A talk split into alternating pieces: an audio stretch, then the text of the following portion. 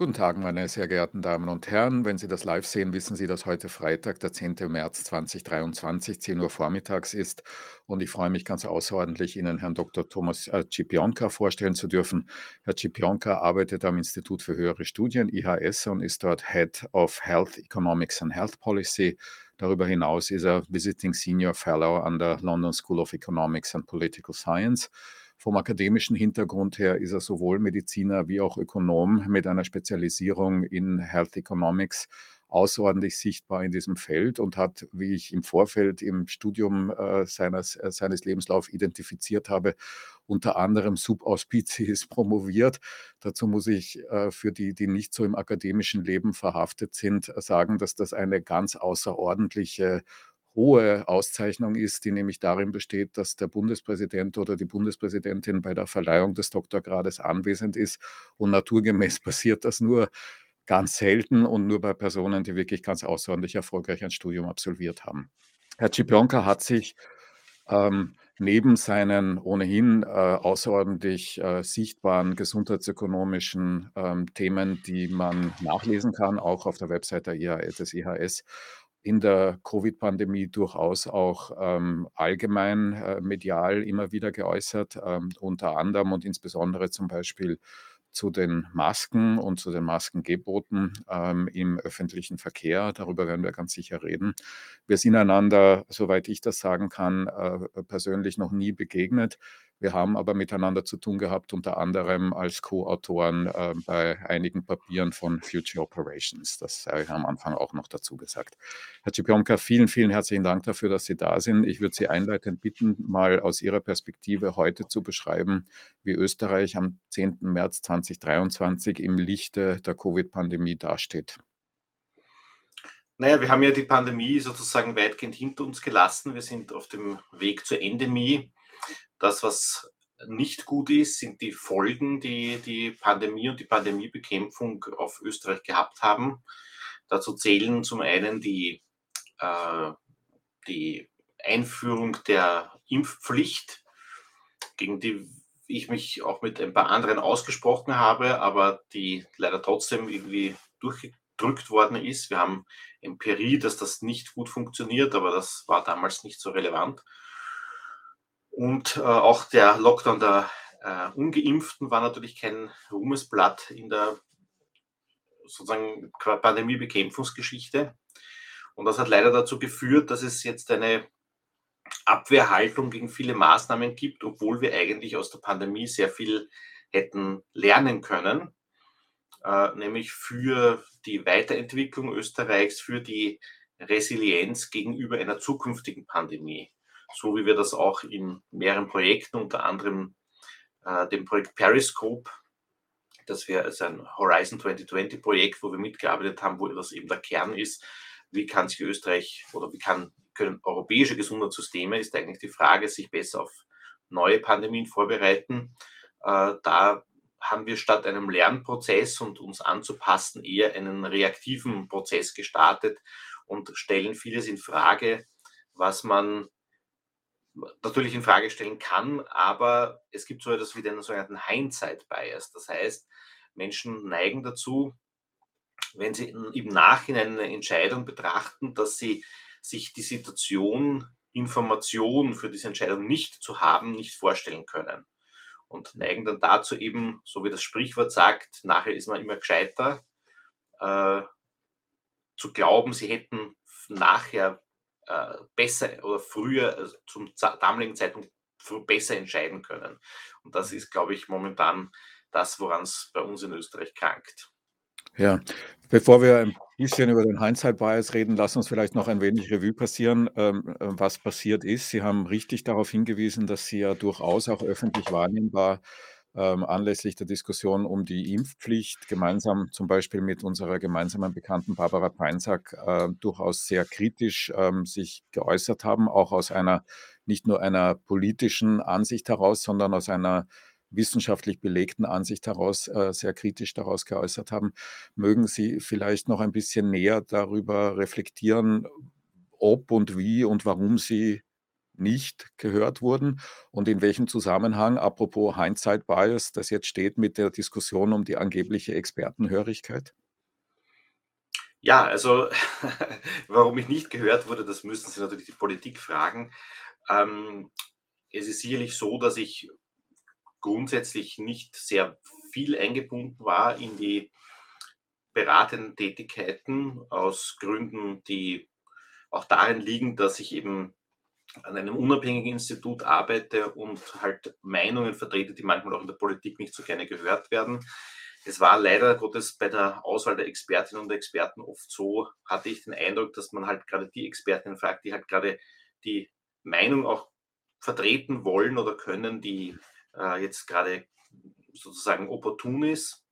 Was die Impfpflicht selber betrifft, zum Beispiel, hat es mich immer gewundert, und das war die ganze Pandemie über so, dass Journalistinnen und Journalisten, aber auch die Politik-Expertinnen äh, gefragt haben und die sozusagen in dem Fach eigentlich gar nicht so viel zu sagen hatten.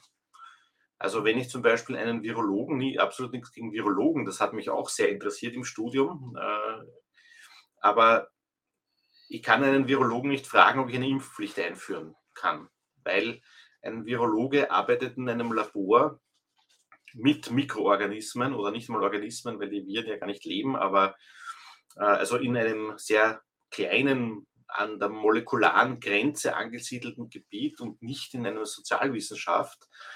Und daher gab es dann viele Virologen, die gesagt haben, ja, ja, unbedingt Impfpflicht, aber aus gar nichts heraus, mhm. weil wir die Empirie haben, dass generelle Impfpflichten nicht gut funktionieren. Wir haben mehrere Länder in Europa, die in einzelnen Bereichen eine Impfpflicht äh, eingeführt haben. Für Covid haben es die meisten ja gar nicht erst eingeführt. Und da gibt es keine Korrelation zwischen der Impfpflicht und dem Impferfolg, interessanterweise. Ja. Sondern es wird manchmal eine Impfpflicht sozusagen als letzter Rettungsanker eingeführt, wie zum Beispiel in Italien, wo eben die Impfmüdigkeit relativ hoch ist, generell. Mhm. Und das hat, das führt dann zu einem bisschen einem Anstieg, aber führt auch, und das ist jetzt sozusagen vielleicht mehr Ihr Gebiet, dazu, dass die Menschen sich da massiv dagegen wehren, gerade die, die sozusagen Impfskeptiker, Impfgegner sind, werden stärker in eine Abwehrhaltung getrieben und versuchen dann auf dem Rechtsweg zum Beispiel ihre Kinder vor der Impfung zu schützen. Die versuchen Tricks, also wenn Sie zum Kindergarten zur Anmeldung gehen, dann sagen Sie, wir haben eine, eine, eine, Anmeldung schon zur Impfung, das wird schon klappen und dann gehen Sie einfach nicht hin. Ja, und das Kind ist dann im Kindergarten angemeldet. Die beschreiten den Rechtsweg und da wurde dann auch teilweise entschieden in Frankreich oder in, in Italien, das Problem, dass es natürlich auch ein Recht auf Bildung gibt und äh, die Impfpflicht wird sozusagen von dem Recht auf Bildung spätestens in der Volksschule dann gestochen. Ja? Und mhm die, die Regierung hat dann sozusagen eine sehr unpopuläre Maßnahme getroffen, die eigentlich im Endeffekt sehr wenig hilft. Und ja. das ist eben auch in Österreich passiert. Da war man schlecht beraten sozusagen und hat äh, wild drauf los eine, das hat gut geklungen, ja, und hat das gemacht, ohne sich die Evidenz anzuschauen, äh, wie das eigentlich in anderen Ländern abgelaufen Jetzt noch was zu dem schlecht beraten. Sie haben gesagt, Sie waren, äh, relativ schlecht eingebunden oder wenig eingebunden in diese Beratungsgremien, äh, ähm, anders als andere. Äh, würden Sie sagen, dass es auch Teil der Vorbereitung für die nächste Krise ist? Wobei ich da noch eine Vorfrage habe, nämlich die, ob Sie eigentlich der Meinung sind, dass die jetzige dass die Pandemiekrise eigentlich vorbei ist oder die Covid-Krise vorbei ist, wie das ja viele sagen. Also das mal als Vorfrage, aber dann als eigentliche Frage, würden Sie sagen, dass diese Frage, wie man äh, Expertinnen und Expertengremien zusammensetzt, wer da rein soll, wer da worüber sprechen soll und so weiter, auch eine Frage der Pandemie oder der nächsten Katastrophenvorbereitung ist? Und wie tut sich Österreich da im Vergleich? Kann man dazu irgendwas sagen, ob das anderswo rationaler angegangen wird? Ja, auf jeden Fall. Also äh, das Erste, was wir natürlich lernen müssen, ist, dass wir ja gesehen haben, dass viele Maßnahmen ja auch soziale Folgen haben. Und äh, wie gesagt, das Beispiel Impfpflicht ja auch sehr gut zeigt, dass viele Fragen eben nicht von einem Virologen oder einer Infektiologin zu beantworten sind, sondern eben auch von Sozialwissenschaften. Das heißt, die müssen sozusagen mehr in diesen Gremien vertreten sein, wie auch immer man sie dann gerne aufstellen möchte. Mhm. Äh, und ganz wichtig ist auch das Verhältnis zwischen Wissenschaft und Politik. Auch, also in fast allen Gremien war es so, dass das quasi so eine Art Mischung war. Ja, also wenn Sie zum Beispiel an die Ampelkommission denken, da sitzen mehrheitlich fast Beamte drinnen und äh, sozusagen politisch in irgendeiner Form auch äh, abhängige Personen mit mhm. echten externen Expertinnen zusammen und, und stimmen dann über irgendwas ab. Das Wissenschaft ist aber keine Abstimmung, sondern äh, man muss eben Evidenz aufbereiten. Das kriegt, die kann man, die sollte man veröffentlichen. Und dann kann die Politik auf Basis der Evidenz sagen, weil die Evidenz so oder so ist oder weil wir das eine stärker glauben als das andere, weil Evidenz ist ja oft nicht ein, ganz eindeutig, speziell in so einer Krise, wo sich alles sehr rasch entwickelt, kann dann die Politik sagen, okay, wir treffen eben diese oder diese Entscheidung. Das, das wäre sinnvoll gewesen. Und mhm. das hätte auch gezeigt, dass eben die Entscheidungen an sich auf großen Unsicherheiten basieren. Und jetzt fangen wir erst an, darüber zu diskutieren, naja, aber wäre es nicht besser gewesen zu sagen, dass das alles ein bisschen unsicher ist und dass man sich nicht so genau auskennt? Ich meine, das mhm. war eigentlich relativ klar für jemanden, der sich damit wissenschaftlich beschäftigt. Aber diese saubere Trennung äh, zwischen wissenschaftlicher Evidenz auf der einen Seite, die man aufarbeitet, die man auch veröffentlicht dann, mhm. und dann auf der anderen Seite die Politik, die entscheidet und sich auch rechtfertigt und sagt, weil, die, weil diese Evidenz am ehesten mit zum Beispiel den gesellschaftlichen Werten in Österreich äh, sozusagen in Verbindung bringen können, machen, nehmen wir eben diese oder jene Maßnahmen. Weil natürlich mhm. die, das Spektrum, was man machen kann, ist natürlich sehr vielfältig. Ähm, und da kann es und muss es auch Wertentscheidungen geben. Deswegen bin ich da immer ein bisschen skeptisch, wenn äh, man glaubt, Wissenschaftler könnten sozusagen besser regieren oder sowas. Es ist eben leider so, oder es ist, es ist so, man kann das, gar kein Leider, dass es eben verschiedene Meinungen und verschiedene Interessen gibt, die gerade auch in so einer Pandemie einfach in Konflikte geraten können. Mhm. Und dann muss es einen geben, der die Verantwortung übernimmt, wobei das Verantwortung übernehmen dann immer ein bisschen ein Problem ist, aber sozusagen der, der dann hergehen muss und sagen muss, ich versuche diesen oder jenen Kompromiss auch wirklich durchzusetzen und äh, wenn alle unzufrieden sind, dann war es vielleicht eh der beste Kompromiss sozusagen. Ja, apropos, vielleicht gehen wir da zu dem ganz aktuellen Thema, weil man da vielleicht dann auch das mit der Verantwortung übernehmen noch ein bisschen diskutieren kann. Klammer auf, wobei mir noch Ihre Einschätzung der Ist-Situation ein wenig fehlt. Da würde ich noch mal gerne dran erinnern.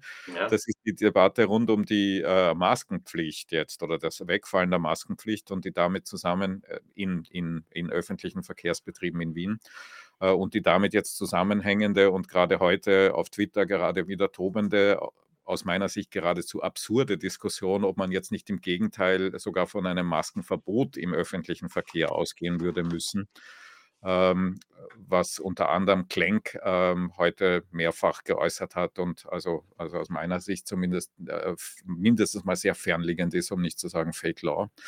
Ähm, ähm und also meine Frage jetzt ist, wie kann man, wie kann man die, die, die Diskussion rund um die Verpflichtung von Masken in öffentlichen Verkehrsmitteln zu tragen, jetzt auf Verantwortung und dann vielleicht auf eine politische Verantwortung reduzieren?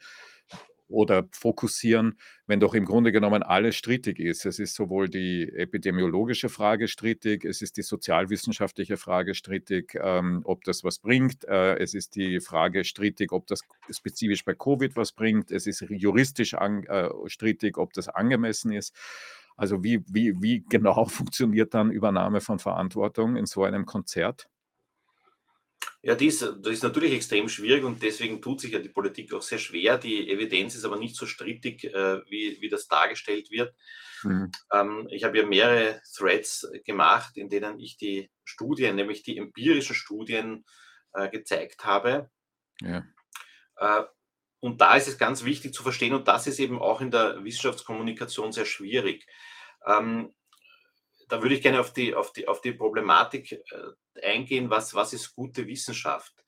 Mhm. Ähm, das führt uns vielleicht jetzt ein bisschen vom Thema weg, aber ich habe es nicht vergessen, dass wir sozusagen zu, über die ja. jetzige Situation reden wollen. Ähm, das Problem ist, dass ähm, ein Politiker natur, naturgemäß nur schwer beurteilen kann, welches, welche Studie, welche Evidenz, welche äh, Aussage sozusagen mehr Gewicht hat oder wie sie zu bewerten ist. Und das Bewerten von Studien ist auch für manche Wissenschaftler gar nicht so einfach. Und deswegen werden, werden dann oft Abkürzungen genommen. Und im, im speziellen Fall bei den Masken ist es so, dass es die sogenannten Randomized Control Trials gibt. Mhm. Und das gilt sozusagen in der Medizin. Und das kommt aus der, de facto aus der Behandlung mit Medikamenten. Da ist ein Randomized Control Trial sozusagen der Goldstandard. Ich habe eine Gruppe, die äh, von Patientinnen und Patienten, die kriegt ein Placebo, die andere kriegt das echte Medikament, aber weder der Arzt und die Patienten wissen, welches, welches ist, ja, und dann schaut man, mhm. ob es einen Effekt gibt oder nicht. Das ist klar, dass das in diesem Fall die, der Goldstandard ist und das ist ursuper. Ja. Selbst in diesem Bereich versucht man aber auch sogenannte Real-World-Evidence zunehmend zu generieren, um zu sehen, wie das außerhalb so eines Experiments funktioniert.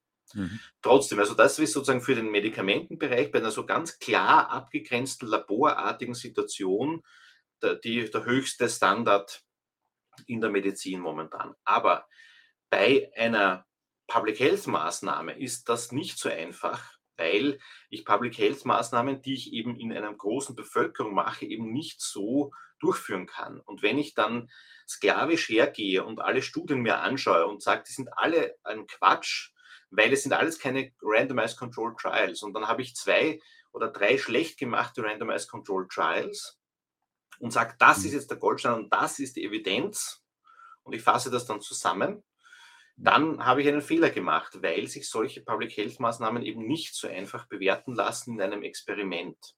Mhm. Und das zu verstehen, ist natürlich extrem schwierig und wir haben das auch in, in, in, unter den Wissenschaftlern diskutiert. Es gibt auch äh, da Diskussionen bei, bei Cochrane selber, weil das ist ja sozusagen dieses Cochrane Review zu den Masken, ja. äh, ob das vielleicht doch nicht so gescheit war, ja, weil das ja auch bis in den Kongress in, den USA gelangt ist, ja, mhm. und weil auch dieses Review falsch gelesen wird, weil es ja nicht sagt, das wirkt alles nichts, sondern dass die Evidenz dafür sehr gering ist. Mhm. Und wenn ich jetzt sozusagen diesen Standard ansetze, dann ist die Evidenz tatsächlich sehr gering. Äh, weil man solche Maßnahmen eben nicht mit dem Maßstab eines Randomized Control Trial äh, überprüfen kann. Ja. Ähm, was jetzt sozusagen die Situation jetzt betrifft, ähm, das, was ich sehr schade finde, ist, dass, die, dass wir das so wenig gelernt haben. Wir haben in der Pandemie eigentlich gesehen, und das haben wir auch in unserem Deliverable für die Europäische Kommission im, im Periscope-Projekt niedergelegt. Wir haben gesehen, dass Infektionskrankheiten nicht so vergess zum Vergessen sind, wie wir das lange Zeit gedacht haben. Wir haben da auch teilweise zu wenig hingeschaut. Es war schon immer, hat, hat man eigentlich sozusagen nicht so genau hingeschaut, dass eben zum Beispiel in Arztpraxen äh, im Winter im Wartezimmer halt die Leute sich gegenseitig anstecken und neben herzkranken Patienten sitzen. Das ist eigentlich keine gute Situation. Und die Pandemie hätte uns lehren sollen, dass wir da mehr hinschauen. Und auch auf die Tatsache, dass wir einfach hinnehmen, dass es jedes Jahr, was er sich, hunderttausende äh, Influenza-Fälle gibt, die halt auch beim einen oder anderen auch schwerwiegend verlaufen, die uns auch viel kosten in der Wirtschaft letztlich. Hm. Ähm, und das mit allen möglichen Infektionskrankheiten. Also wir haben uns einfach dann gewöhnt, das ist halt im Winter so. Und jetzt haben wir plötzlich gesehen, wir hatten, als wir die Maßnahmen hatten, keine, fast, fast keinen Influenza-Fall. Hm. Ja, also das hat sozusagen sehr gut gewirkt. Ähm, und daraus hätten wir eigentlich den Schluss ziehen müssen, ein, ein Minimum an Maßnahmen ist im Winter durchaus sinnvoll, um die Zahl der Infektionen nicht zu, zu, auf Null zu drücken. Das wird nicht funktionieren. Aber sozusagen Maßnahmen, die überhaupt nicht wehtun, aber die sozusagen einen hohen Effekt haben, also die eine hohe Cost-Effectiveness haben, die auch im Winter weiterzuführen, äh, an den neuralgischen Punkten, also zum Beispiel in den öffentlichen Verkehrsmitteln, wo ich dann sage, mhm. was weiß ich, drei Monate, wo es sozusagen wirklich viele Infektionen gibt, da gibt es eine, eine, Maskenpflicht oder zunächst einmal vielleicht nur eine Maskenempfehlung, ja, weil mhm. äh, es ist natürlich auch eine Signalwirkung damit verbunden. Und das zweite große Thema, die Lüftungen in den in den Bildungseinrichtungen. Wir wissen, dass bessere Lüftungen dort sowohl die Infektionen deutlich reduzieren würden und jedes Elternteil würde sich sehr wünschen, wenn sie im Winter einfach weniger oft zu Hause bleiben müssten, weil das Kind krank ist.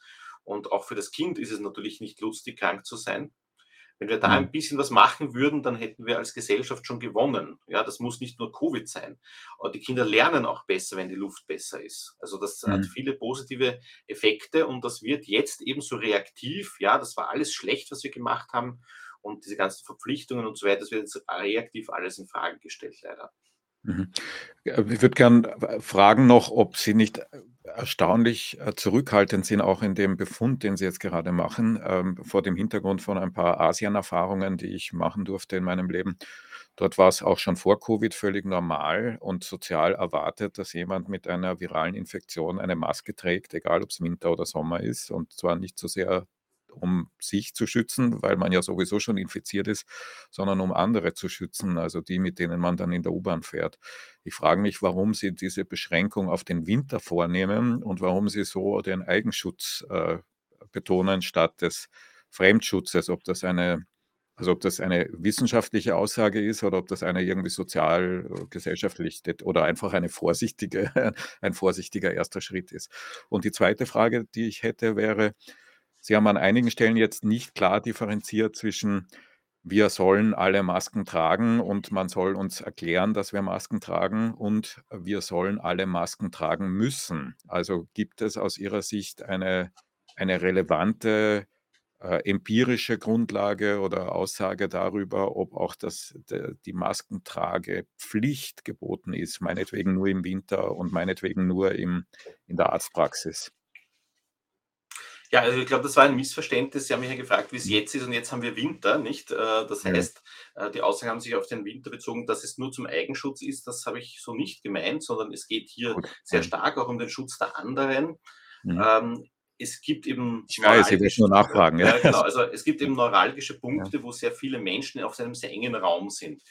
Und äh, viele Infektionskrankheiten lassen sich eben sozusagen werden übertragen über die Luft und je mehr Menschen in einem kleinen Raum sind und dort hineinatmen und krank sind, desto höher ist die Wahrscheinlichkeit, dass sich die anderen auch anstecken. Das heißt, mhm. wenn ich sozusagen möglichst viel, vielen, bei möglichst vielen Menschen die Luft ein bisschen filtere, dann ist einfach in diesem Raum die Aerosolbelastung deutlich niedriger und ich selber bin natürlich auch besser geschützt, wenn ich mhm. durch die Maske einatme.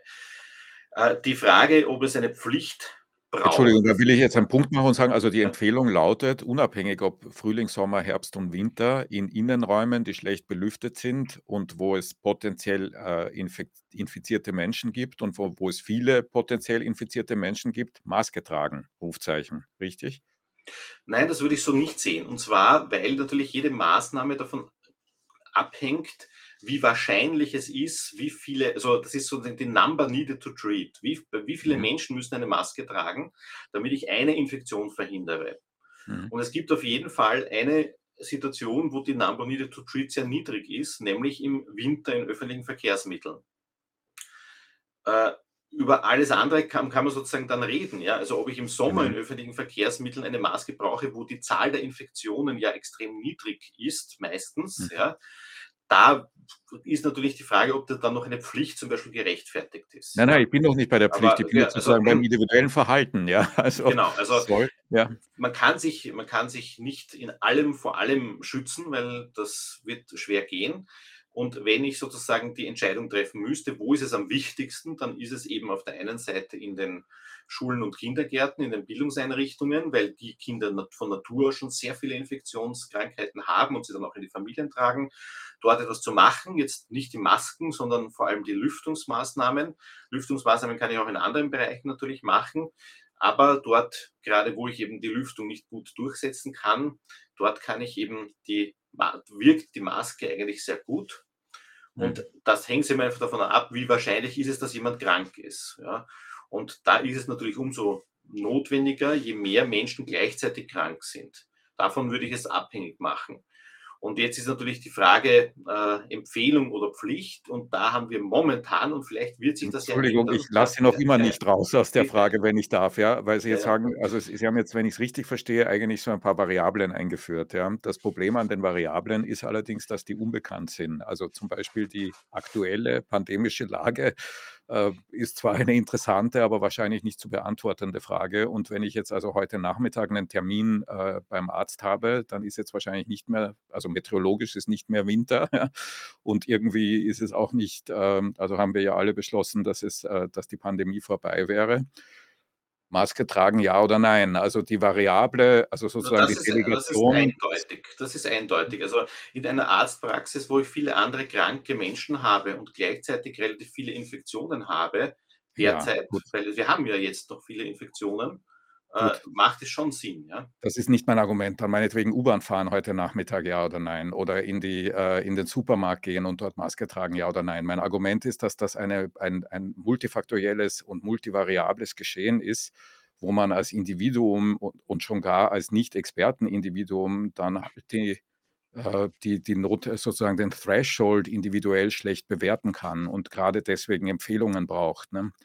Genau, und, ja, das habe ich auch ja. nicht bezweifelt. Und die Empfehlung, ähm, gut, also meine, meine, meine empirische, mein empirischer Befund momentan auch aus einer Ich-Perspektive heraus ist, ich komme ununterbrochen in irgendwelche Meetings, Treffen, äh, Massenveranstaltungen, wo so gut wie niemand mehr Masken trägt. Ja. Würden Sie das empfehlen? Nein, momentan, ja genau, also momentan würde ich es nicht empfehlen. Ich würde eben an den neuralgischen Punkten, dort wo hohe Infektionsgefahr ist, mhm. würde ich weiter eine Maske tragen. Ähm, mhm. Und das betrifft eben die öffentlichen Verkehrsmittel, das betrifft auch äh, gegebenenfalls Meetings, wobei man Meetings ja auch in verschiedener Form auch mhm. äh, abführen kann. Mhm. Aber man muss sich ja nicht physisch treffen. Gerade in Zeit, wo eben die Wahrscheinlichkeit, sich anzustecken, hoch ist, würde ich diese Maßnahmen empfehlen einmal mhm. grundsätzlich. Ja. Gut, jetzt können wir gerne über das Müssen reden, ja. Da genau. Und, Sie zweimal hin, ja. Müssen, genau. Fragezeichen. Genau, nicht? Und das Müssen ist natürlich dann eine, eine, eine Bewertungsfrage, äh, die vor allem damit zu tun hat, wie viel aus meiner, also aus meiner Sicht damit zu tun hat, wie viele Leute auch extern geschädigt werden könnten, sozusagen. Mhm. Und da kann die Politik natürlich schon äh, auch hergehen und sagen, dass wenn wir, wir haben ja ein laufendes Monitoring auch der Infektionslage im Abwasser zum Beispiel, dass man sozusagen ein Stufenverfahren hat und sagt, man empfiehlt die Maske, was er sich ab dem und dem Zeitpunkt, ja, und dort, wo sozusagen dann, äh, wo wir dann ein sehr hohes Gesche äh, Infektionsgeschehen haben, da wird sie dann zur, zur Pflicht. Mhm. An bestimmten Punkten. Und das gilt eben insbesondere für auf der einen Seite die öffentlichen Verkehrsmittel, vor allem aber auch eben Arztpraxen, Krankenhäuser, das ist eben einfach so wie vieles im Leben eine Abwägung zwischen dem, dem Aufwand und dem Nutzen, den ich daraus habe. Und der Nutzen wird halt immer größer, je mehr Infektionskrankheiten ich momentan habe. Ja, wobei sowohl die Frage der Relation wie auch die Frage des Nutzens natürlich davon abhängig ist, was ich jetzt als Zielzustand beschreibe. Und da hat man in Österreich meiner Beobachtung nach ja sehr früh als Zielzustand ähm, äh, vor allem, wenn nicht ausschließlich hergenommen, eine Vermeidung der Überlastung der Intensivstationen und damit ein, eine mögliche Zielzustandsbeschreibung nicht. Man hätte auch sagen können, man versucht die volkswirtschaftlichen Kosten möglichst gering zu halten oder man versucht das, die Zahl an Infektionen möglichst gering zu halten, man versucht das menschliche Leid zu reduzieren, Vulnerable zu schützen, was auch immer. Es gibt wahrscheinlich 100 Zielzustandsbeschreibungen. Ist diese Zielzustandsbeschreibung zufällig? Ist das Teil einer politischen Bewertung? Ist das etwas, wo man letztlich auch ähm, wissenschaftlichen Input hätte verwenden können und, und auch vielleicht verwendet hat? Oder ist die Fragestellung einfach unsinnig? Nein, die, die Fragestellung ist schon, schon wichtig. Die Politik will ja auch immer, und das war auch, ich habe ja auch sozusagen eine kleine Umfrage gestartet, das wollte sie eigentlich wissen aus dem, äh, mhm. aus dem, aus dem Periscope-Projekt. Ja. Mhm. Und da war einer der wichtigsten Punkte, was sind die Key Performance Indicators? Ja, also mhm. was sind die Indikatoren, an denen wir uns da so zu messen können? Und so wie ich das mitbekommen habe, weil ich das auch immer wieder hinterfragt habe, warum man erst bei den Intensivstationen anfängt, war eben, dass die Juri anscheinend die Juristen in den Ministerien halt gemeint haben, ja, das ist sozusagen ein Kriterium, das vor Gericht jedenfalls hält. Ja. Also niemand kann wollen, dass die Intensivstationen übergehen, sozusagen. Mhm. daher wird dieses Kriterium gewählt. Der Fehler dabei ist allerdings, dass äh, da einfach ein Missverständnis darüber ist, was Intensivstationen tun und wie es den Leuten dort geht. Weil äh, jemand, der auf eine Intensivstation äh, kommt äh, mit Covid, ist fast zu, zu 50 Prozent tot. Mhm. Äh, und die anderen 50 Prozent äh, sind nicht mehr dieselben, die sie vorher waren. Ja, die sind sozusagen auf Monate, brauchen die Rehabilitation müssen wieder sozusagen zu Kräften kommen und haben eine große, große Tortur dort äh, hinter sich gebracht. Also da fehlt mir sozusagen ein bisschen das Augenmaß. Es ist halt sozusagen einfacher, diese Zahlen, die mir halt irgendein Land liefert, ja, zu, zu messen und dann zu sagen, so ab dieser Stufe oder dieser Stufe muss ich jetzt was machen. Äh, mhm. Und diese Indikatoren sind auch deswegen ganz schlecht geeignet, weil sie äh, zu spät äh, Alarm geben, weil wir eben diese exponentielle Entwicklung oft haben. Und wenn ich mich erst dann äh, sozusagen zu irgendwelchen Maßnahmen bequeme, wenn sozusagen schon der Hut brennt, dann habe ich natürlich noch eine lange, lange Phase, wo das weiter ansteigt und weiter ansteigt. Und das hatten wir ja oft, oft, oft in der Pandemie, dass man Maßnahmen nicht beherzt und rasch gesetzt hat. Wir hätten uns wahnsinnig viele Lockdowns zum Beispiel erspart, hätte man rechtzeitig reagiert, hätte rechtzeitig zum Beispiel die Abstandsregeln und die Masken und so weiter wieder eingeführt, äh, zu einem Zeitpunkt, wo sich die, die, sozusagen die Kurve noch abflachen lässt. Äh, und mhm. stattdessen hat man je, also quasi jeden Herbst war dasselbe Spiel. Man hat äh, gewartet, bis halt irgendwie das, äh, das ansteigt, ja, und bis es nicht mehr anders geht. Und dann musste der Lockdown kommen und dann waren die Lockdowns auch viel zu lang. Wir haben ja eine Studie gemacht, zusammen auch mit Niki Popper, wo wir geschaut haben, was sind so äh, die Kosten und die, der epidemiologische Nutzen aus verschiedenen Maßnahmen. Und äh, da haben wir eben gesehen, dass sozusagen kurze und harte Lockdowns viel weniger wirtschaftlichen Schaden zum Beispiel erzeugen als längere Lockdowns, die weniger äh, scharf sind. Also die, die Maßnahmen, also ein zweiwöchiger, dreiwöchiger Lockdown kostet wirtschaftlich relativ wenig, bringt epidemiologisch sehr viel. Und wenn ich so einen Lockdown mache, dann muss ich so einen Lockdown machen. Einen Lockdown, der sich über Monate zieht, der frustriert alle und wird dann völlig ineffektiv. Mhm, mh. ähm, Okay, also ich ich will als Jurist jetzt eher kommentieren als fragen. Ähm, also die die Aussage, dass es irgendwie, äh, in den Ministerien Menschen gegeben hätte, die gesagt hätten, das seien Maßnahmen, die vor Gerichten jedenfalls halten, ist eine erstens sehr defensive und zweitens sehr mutige, ja, oder oder umgekehrt unmutige, ja, weil äh, weil weil natürlich das kleinstmögliche Ziel, also möglichst Überlastung der ICUs vermeiden natürlich am wahrscheinlichsten vor Gericht hält. Und die interessante Frage ist, wie weit man da drehen kann. Ja? Aber das ist eine juristische Debatte, die zumindest in Österreich und auch in Deutschland, da übersehe ich den, die, die Diskussion, glaube ich, einigermaßen überhaupt gar nicht geführt wurde. Ja? Da waren also, letztlich war das ein, Vorsicht, ein unhinterfragtes, juristisch nicht diskutiertes Vorsichtsargument. Ja? Nicht mehr. Erstaunlich, oder? Ja, ich habe diese, hab diese Grenze immer für falsch gehalten und habe mich immer gewundert, dass es ja nicht so sein kann, dass äh, äh vor Gericht nur, wenn irgendwie der Hut ja. brennt, dann darf man irgendwelche Maßnahmen treffen. Das ist eine, eine falsche Gewichtung der, der, der, der, auch der Freiheitsrechte, weil so stark, zum Beispiel eine Maskenpflicht, da war jetzt auch wieder das Argument, die Maskenpflicht, das kann man ja auch nicht wirklich machen, weil das sind, werden Freiheitsrechte eingeschränkt und mhm. äh, das also der, der, Eingriff ist ja doch sehr milder, wenn ich sage, man, man kann halt im öffentlichen Verkehrsmittel, ich kann ja auch nicht nackt im öffentlichen Verkehrsmittel fahren. Also es ist ja sozusagen nicht so, dass wir da gar keine Regeln hätten. Es gibt da, gibt es eine ganze Reihe von Regeln bei den Wiener. Wiener Linien.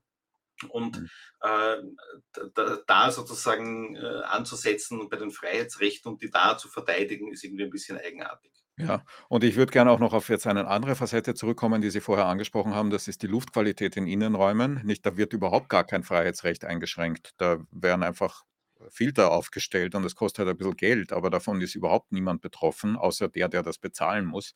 Äh, und da ist auch so gut wie nichts passiert. Ähm, Frage 1, internationaler Vergleich. Da würde ich auch noch mal gerne nach Japan schauen, wo ich da schon vor der Pandemie gesehen habe, dass einfach vor Einkaufszentren ein, eine Tafel steht, wo die Luftqualität drinnen äh, referiert wird, damit man sich überlegen kann, ob man da jetzt reingehen will oder nicht. Ja.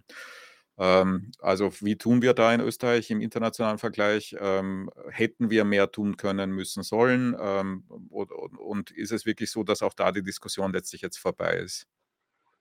Ja, also es hat ja sowohl vom Future Operations Plattform, aber auch international mhm. längst Literatur gegeben, schon im ersten Sommer ja, 2020, wie man Schulen sozusagen besser schützen kann.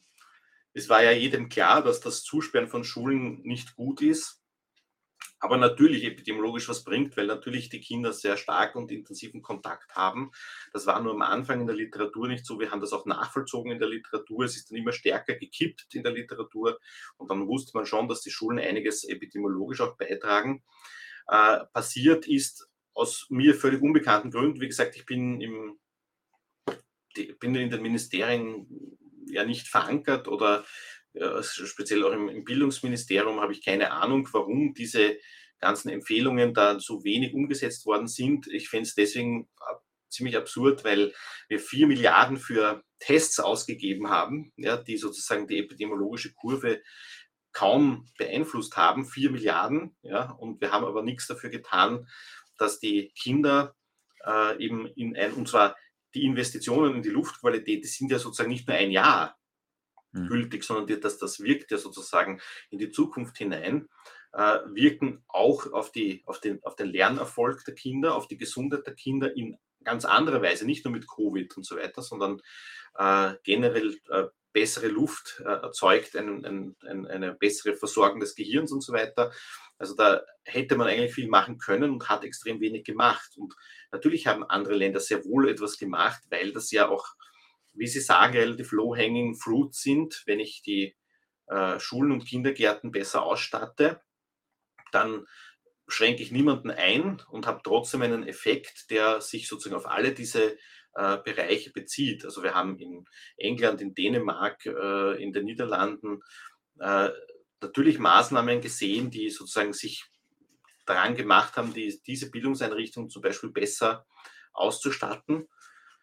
Äh, und das hätten wir auch tun sollen. Und warum das bei uns nicht geschehen ist und weiterhin nicht geschieht und man eine Studie beauftragt, die uns sagt, was wir längst wissen, nämlich dass die Luftqualität in den Schulen schlecht ist, das wissen wir schon. Also das braucht man nicht jetzt in einer Studie nachzuweisen. Äh, das ist mir unverständlich. Sie haben schon mehr, mehrfach Asien auch angesprochen.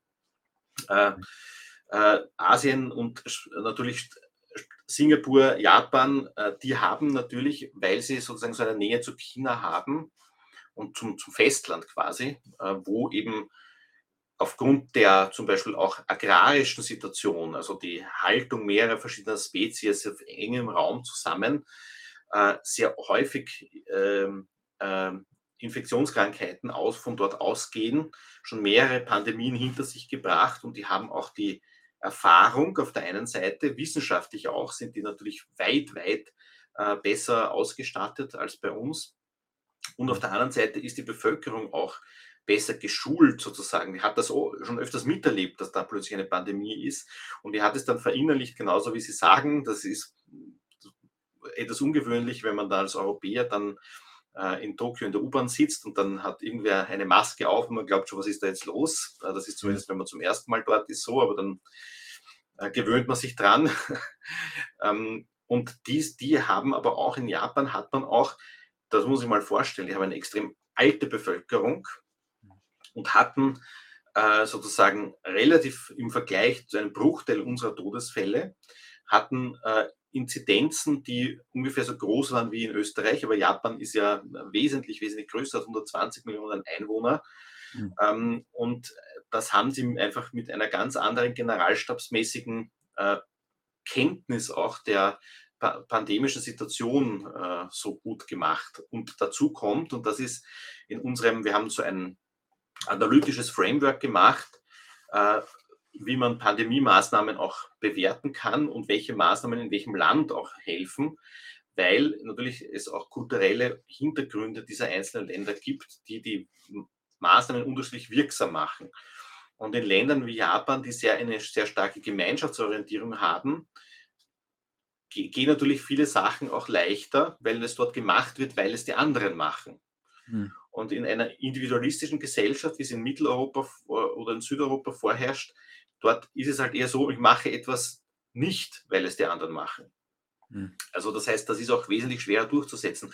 In Japan war vieles zum Beispiel gar nicht gesetzlich vorgegeben. Mhm. Da gab es viele Gesetze gar nicht, die, die es bei uns gegeben hat. Also man muss da jetzt Abstand halten oder man muss jetzt Masken tragen oder sonst irgendwas. Sehr vieles in Japan waren ausschließliche Empfehlungen mhm. und trotzdem sind sie relativ gut durch die Pandemie gekommen. Da sind einfach die Voraussetzungen in den Ländern ganz unterschiedlich. Ja, absolut, auf jeden Fall. Ja. Und ähm, ich würde an einem Punkt jetzt noch nachhaken, nämlich in Bezug auf die Kosten für die Tests und die 4 Milliarden versus die Luftmaßnahmen. Ähm, jetzt könnte man, das sind ja alles sozusagen Hard Facts, ja, wie viel das gekostet hat, wie viel das in anderen Staaten gekostet hat äh, wie, und wie dann die Outcome ist, wie immer man den, den, das Ergebnis dann bewertet. Äh, es ist allerdings so, dass man darüber äh, nachdenkt, wie man das bewertet und dann daraus auch Schlussfolgerungen zieht. Und eine dieser Schlussfolgerungen könnte eine juristische sein, nämlich, äh, dass solche Entscheidungen, wie viel für Tests ausgegeben wurde, in Österreich ja teilweise zumindest auch Ländersache war und die Länder sehr unterschiedlich mit der Situation umgegangen sind, sodass eine Schlussfolgerung sein könnte, man müsste versuchen, vielleicht in Europa oder zumindest auf nationaler Ebene, also auf Länderebene, eine einigermaßen einheitliche Sichtweise auf die Zielzustände und äh, die Maßnahmen zu erreichen und nicht in jedem, in, in, in, in jedem Bundesland mit ein paar hunderttausend Einwohnern jeweils eine eigene politische Zielzustandsbeschreibung plus Maßnahmen äh, zuzulassen. Zwei Fragen dazu. Würden Sie das als eine zulässige Schlussfolgerung ansehen? Und zweite, einfachere Vorfrage. Haben Sie den Eindruck, dass darüber irgendwo diskutiert wird? Ja, also ich halte das schon für zulässig, äh, sich generell Gedanken zu machen, wer macht in einer Pandemie was. Wir hatten ja äh, eine, einen, einen de jure und de facto völlig unterschiedliche Voraussetzungen, weil das Epidemiegesetz ja an und für sich dem Gesundheitsminister ja sehr breite äh, Kompetenzen zumisst und die Länder ja eigentlich in erster Linie nur in der Ausführung äh, tätig sind. Ähm, trotzdem ist dann sozusagen alles ganz unterschiedlich gehandhabt worden. Einer der Probleme war, das haben wir auch untersucht in mehreren Ländern, äh, wie war das zum Beispiel bei den Test, diese Test-Trace-Isolate-Strategien? Äh, in Österreich war es zum Beispiel so, dass ja in erster Linie mal die Bezirke zuständig sind, aber die Bezirke sind natürlich so klein, dass die Kompetenzen für jetzt eine Pandemiebekämpfung oder sowas dort eigentlich nicht richtig mhm. angesiedelt sind. Deswegen haben das zumindest die Länder in vielen Fällen viele Agenten dann an sich gezogen. Ähm, das ist schon eine Ebene, wo man eher was machen kann. Trotzdem äh, alleine die Tatsache, dass jedes Land plötzlich daherkommt und ein eigenes äh, Tool entwickelt, um die äh, Fälle zu sammeln und die, die, das ganze Contact Tracing abzuwickeln, ist schon etwas sehr Österreichisches, glaube ich. Wobei sozusagen auch in den Interviews, die wir dazu geführt haben, herausgekommen ist, dass man sich auch schon gewünscht hätte, dass das Ministerium viel mehr auch Vorgaben macht und sich viel mehr überlegt, äh, was wollen wir denn jetzt eigentlich? Man hätte, zumindest das waren die Interviewaussagen, gerne dem gefolgt, aber es ist sozusagen auch äh, sozusagen oft gekommen, naja, könnte es so machen oder so. Ja, und das ist natürlich dann zu wenig starke äh, Vorgabe einfach für, für jemanden, der eigentlich primär in der Ausführung zuständig ist. Ähm, da muss man sicherlich überlegen, auf welcher Ebene äh, verankern wir welche, äh, welche Maßnahmen sowohl in der sozusagen Gesetzgebung der, oder der Regelgebung generell und äh, wer hat die Ausführungskompetenz. Und zum Beispiel, dass es eben ein einheitliches Contact Tracing Tool gibt in ganz Österreich, das wäre eigentlich das Mindeste gewesen. Vielleicht darüber hinaus auch mit natürlich den anderen Staaten, wo es natürlich auch viele Verbindungen gibt. Wir haben ja dazu auch Papiere geschrieben, wo wir eben gefordert haben, dass wir auf europäischer Ebene mehr die Politiken koordinieren, dass nicht ein Land einen Lockdown macht, das andere Land macht gerade auf und so weiter und dann, äh, sondern dass man das natürlich koordiniert und dann, wenn zum Beispiel jeder kurz im Lockdown ist, dann habe ich generell das pandemische Geschehen in Europa schon einmal sehr stark äh, unterdrückt und nicht, kaum habe ich, kaum mache ich auf, kommt es vom nächsten Land wieder herein. Das sind hm. schon Maßnahmen und da ist, da ist schon noch was passiert. Es wurde ja Allerdings ist jetzt natürlich die Frage, wie sehr wird das eine Wirkung haben. das, was ja meistens passiert auf europäischer Ebene, ist, dass eine Behörde gegründet wird, nicht? Mhm. Ähm, und wir hatten ja eigentlich eine Behörde, wir hatten die ECDC, ja, also mhm. die äh, European Centers for Disease Control. Und jetzt hat man eine zweite Behörde gegründet, die HERA, ja, die eben für die, für die Pandemiebekämpfung zuständig ist. Ob das Gründen von Behörden alleine ausreicht, äh, ist natürlich eine andere Frage. Es ist halt, glaube ich, ein politisches Mittel, irgendwie ein Zeichen zu setzen und irgendwie Budgets zu reservieren. Aber das muss ich jetzt erstmal weisen, ob die einzelnen Mitgliedstaaten überhaupt bereit sind, sich einer stärkeren Koordination zu unterwerfen. Möglicherweise ja, weil sozusagen ja in Österreich, aber auch in vielen anderen Ländern die Erfahrung war, dass man zwar am Anfang so einen Rally-to-the-Flag-Effekt hatte, nicht? also wenn ich dann den ersten Lockdown erinnere, ja, da hat plötzlich keiner mehr in Frage gestellt, dass wir da eine äh, ÖVP-Grün-Regierung äh, haben. Äh, da hat die Opposition war da auch sehr leise im, beim ersten Lockdown, nicht? Aber sozusagen, wenn das dann weg ist und dann das alles länger dauert und so weiter, dann wird die Unzufriedenheit in der Bevölkerung sehr groß. Und ich kann mir gut vorstellen, dass man gerne ein paar Kompetenzen jetzt abgibt und dann sagt, ja, wir haben das ja gar nicht entschieden. Ja, das wird irgendwie aus, von der, von der Hera her vorgegeben, ja, und wir, wir, wir müssen dem folgen, weil wir das halt, äh, wir sind ja gar nicht schuld oder wir können dann auch dagegen sein, sogar politisch und sagen, wir hätten es natürlich anders gemacht, ja. Aber diese Allokation der Kompetenzen äh, im Pandemiefall, die muss man sicherlich wesentlich besser überlegen und nicht nur die Allokation, sondern auch Kommunikation, Kommunikation zur Bevölkerung hin auf der einen Seite und die Kommunikation zwischen den Behörden. Das muss sozusagen ex ante vorbereitet sein, auch mit digitalen Schnittstellen, weil eines der Probleme war auch, dass sozusagen dann plötzlich irgendwelche Systeme, wie gesagt, das Contact Tracing System in Niederösterreich war ein anderes als in Oberösterreich und so weiter, und, und die Schnittstellen auch ins EMS und zu den anderen Beteiligten müssen da sein. Und da tut man sich natürlich schwer mitten in der Pandemie dann plötzlich mit dem Datenschutz. Ja, dann müsste man ja eigentlich irgendwelche Gutachten machen, was ist jetzt eigentlich erlaubt und nicht. Jetzt wäre, die, jetzt wäre sozusagen es an der Zeit, genau das vorzubereiten und zu sagen, es gibt gewisse Kanäle, die werden im Pandemiefall geöffnet, sind da, ja, und die werden im Pandemiefall geöffnet. Wir hatten zum Beispiel die Situation, dass äh, zum Beispiel die Behörden jemanden in Quarantäne geschickt haben. Der ist aber selber auch schon multimorbid, der braucht eigentlich medizinische Betreuung. Der Hausarzt hat nichts gewusst, ja, weil, weil Datenschutz, ja, mhm. und das kann irgendwie nicht sein, ja, dass dann sozusagen die Versorgungssituation sich von den Leuten verschlechtert, äh, weil sie in Quarantäne müssen und nicht mehr aus dem Haus dürfen und der Hausarzt aber gar nicht weiß, dass die in Quarantäne sind und womöglich auch noch selber erkranken, weil sie in Quarantäne sind. Also da gibt es sicherlich einige Aufgaben, die man alle vorher sozusagen schon lösen muss, weil eben die Pandemie dann sehr plötzlich da sein kann und dann muss das funktionieren. Ja, ein Kommentar, eine Frage. Der Kommentar ist, der Datenschutz eignet sich als äh, Entschuldigung für alles, ist aber in Wirklichkeit nicht schuld. Das ist keine datenschutzrechtliche Frage. Natürlich kann man sowas datenschutzrechtlich ohne weiteres lösen. Man muss nur die entsprechenden organisatorischen und gesetzlichen Grundlagen geschaffen haben. Datenschutzrechtlich möglich ist eine Pandemiebekämpfung und der Austausch von personenbezogenen Daten zum Zwecke der Pandemiebekämpfung ohne weiteres, soweit es die Grundlagen gibt. Also das, wenn jedes Mal, wenn Sie hören Datenschutz, denken Sie bitte an mich und sagen Sie, meinst du Organisationsprobleme? Ja, das ist nämlich in Wirklichkeit äh, das Thema hier, nicht der Datenschutz, nicht die. Also ich, nicht, nicht so, gesehen, so gesehen denke ich fast jeden. Tag an Sie. Ja. Gut. Dann. Äh, weil wir jeden ja. Tag fast äh, zu irgendwo hinkommen und gehören. Das geht wegen, wegen Datenschutz nicht. Ja, das ist ein Blödsinn. Das sage ich Ihnen jetzt als Datenschutzrechtler. Ja, das bin ich zufällig. Das ist ein Unsinn. Das ist eine, das ist eine Fehlinformation, Fake News, Weapon of Mass Destruction. Stimmt nicht. Genau. Also ich, ich werde Sie nächstes Mal mal äh, gerne äh, sozusagen, wenn ich dann mit, mit den Behörden äh, zu tun habe und Daten möchte ja. für ein Forschungsprojekt, dann zitieren. Aber das ist das, eine andere Frage. Darüber reden wir, das wäre die Frage gewesen, ob sich irgendwas geändert hat für Sie äh, ähm, in Bezug auf den Zugang zu Daten ja, ähm, oder und ob sich etwas ändern müsste. Das ist was anderes als die Pandemiebekämpfung. Ne? Aber auch da lässt, genau, sich, also, lässt sich rechtlich machen, lässt sich das, wenn man es politisch will. Genau, also das, was ich auch gemeint habe, ist nicht, dass es nicht datenschutzmäßig nicht geht, sondern mhm. dass das halt vorbereitet sein muss und dass man ad hoc, ja, ja braucht man irgendwelche Datenzugänge in die Behörden und die existieren mhm. nicht und jetzt traut sich keiner, weil keiner weiß, wie das jetzt datenschutzmäßig zu, zu bewerkstelligen ist. Also insofern haben Sie natürlich recht, es ist ein organisatorisches Problem damals gewesen, aber das müssen wir jetzt lösen und nicht in der nächsten Pandemie. Also diese ganzen Kanäle müssen vorbereitet sein.